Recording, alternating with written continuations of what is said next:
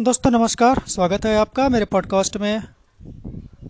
दोस्तों पॉडकास्ट की पिछली कड़ी में देश के मध्यम वर्ग के बारे में था कि स्वतंत्रता संग्राम में उन्होंने किस तरह की भूमिका निभाई और आज के समय में उनसे क्या अपेक्षा रख रहे हैं पूर्व वित्त मंत्री। उसी कड़ी को आगे बढ़ाते हुए यह श्रृंखला है कि मैं उन्नीस सौ सैंतालीस का हिंदुस्तान बोल रहा हूँ। आज़ादी की दास्तान है इसमें। इसमें उन धनवान या उस समय के उद्योगपतियों का भी ज़िक्र है जिन्होंने स्वतंत्रता पाने में देश की किस तरह से सेवा की और आज़ादी के बाद भी देश के विकास में अपने कर्तव्यों के साथ लगे रहे। इस कड़ी में मैं बिल्कुल शुरू से तो नहीं शुरू कर पाऊँगा क्योंकि कुछ समाचार पत्र मुझसे छूट गए हैं। चलिए, जहाँ से होता है, वहाँ से मैं आपको बताने की कोशिश करता हूँ कि आज़ादी की राहें कहाँ कहाँ से गुजरी और उसी कड़ियों में आज की ये कड़ी है। मैं उन्नीस सौ सैंतालीस का हिंदुस्तान बोल रहा हूँ।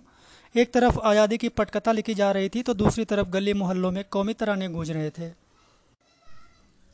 अप्रैल उन्नीस देश की दो कौमों को आपस में लड़ाया जा चुका था और उनके खून के छींटे उन कागज़ों पर भी दिखने लगे थे, जिनमें से नया वायसराय आज़ादी के रास्ते का मुकम्मल नक्शा खोज रहा था, साथ ही तैयार हो रहा था देश का संविधान। उस वक्त कैसा माहौल था? इसे उन्नीस सौ सैंतालीस के हिंदुस्तान की ज़बानी बता रहे हैं डॉक्टर धनंजय चोपड़ा।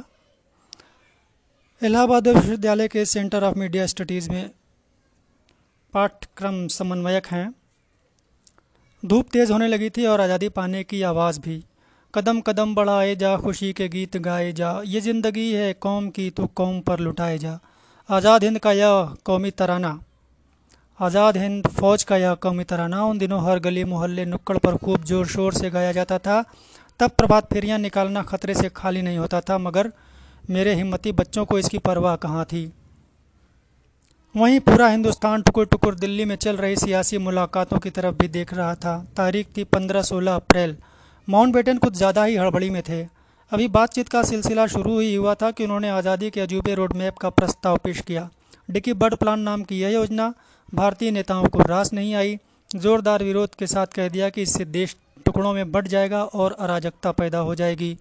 माउंटबेटन को समझ में आ गया कि इस तरह सतही योजना से काम नहीं बनेगा, नई योजना बनानी पड़ेगी और वे इस पर काम भी करने लगे।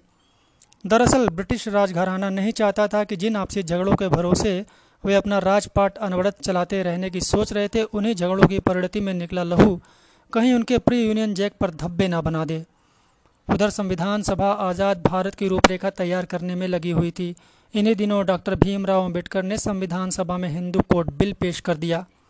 नेहरू के समर्थन के बावजूद इस बिल का जमकर विरोध हुआ। बहरहाल, संविधान सभा का तीसरा अधिवेशन 28 अप्रैल से 2 मई को संपन्न हुआ। इसमें मुस्लिम लीग ने तो भाग नहीं लिया, लेकिन अधिवेशन शुरू होने से पहले ही छह राज्यों के प्रतिनिधि संविधान सभा के सदस्य बन चुके थे। इस बीच त्रावणकोर, भोपाल, हैदराबाद, जोधपुर और जूनागढ़ रियासतों के प्रमुख और उनकी प्रजा में मतभेद गहराता जा रहा था। भोपाल रियासत के नवाब हमीदुल्ला खान मुस्लिम लीग के नेताओं के करीबी थे। कहा जाता है कि वे तय नहीं कर पा रहे थे कि भारत का हिस्सा बने या नहीं, जबकि वहाँ की हिंदू बाहुल्य जनता उनके विरोध में थी।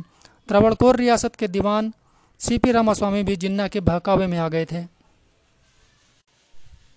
आइए अब इस कड़ी में उस समय के उद्योगपतियों के बारे में भी बात कर लेते हैं, जिसमें सबसे पहले हैं अर्देशीर गोदरेज। गांधी जी से मुलाकात में अर्देशीर गोदरेज को काफ़ी प्रभावित हुए थे। दोनों में अक्सर मुलाकातें होने लगी। बी के करंजिया अपनी पुस्तक गोदरेज अ हंड्रेड ईयर्स में लिखते हैं। दोनों देशों की आज़ादी, दोनों देश की आज़ादी के बारे में सोचते थे, लेकिन ज़रिए को लेकर दोनों का मत भिन्न था। गांधी जी जहाँ राजनीतिक लड़ाई के पक्षधर थे, वहीं आर्देशिर का विश्वास था कि जब तक भारत आर्थिक रूप से आत्मनिर्भर नहीं बन जाता, तब तक आज़ादी दूर की कौड़ी बनी रहेगी। उनका मानना था कि भारत की ज़रूरत की वस्तुएँ भारत में ही बननी चाहिए। भारत की परंपरागत शिल्पकारी उनके विचार को और मजबूती प्रदान करती थी। गांधी जी के आंदोलनों को लंबे समय तक उम्मीद के अनुरूप तेज़ी नहीं मिली, तब आर्देशिन उन्हें यह समझाने में कामयाब हुए कि स्वदेशी अपनाने से अंग्रेज़ी हाथ कमज़ोर होंगे और भारत की अर्थव्यवस्था मज़बूत होगी। स्वदेशी आगे चलकर न सिर्फ़ भारतीय अर्थव्यवस्था के पुनरुत्थान में, बल्कि आज़ादी की लड़ाई में भी एक प्रमुख हथियार साबित हुआ। आर्देशिर में स्वदेशी की धुन ऐसी थी कि उन्होंने भारत में तिजोरी बनाने की पहली फैक्ट्री डाली। इससे पहले वह सभी बड़ी विदेशी तिजोरियों की कमियाँ देख चाहे थे। इन्हीं कमियों को दूर करते हुए उन्होंने तिजोरी बनाई। यह इतनी सुरक्षित थी कि चोरी होना तो दूर आग में जल जाने के बाद भी इसके अंदर रखा सामान सुरक्षित रहता था। देखते ही देखते देश के बानवे प्रतिशत बाज़ार पर गोदरेज का कब्जा हो चुका था।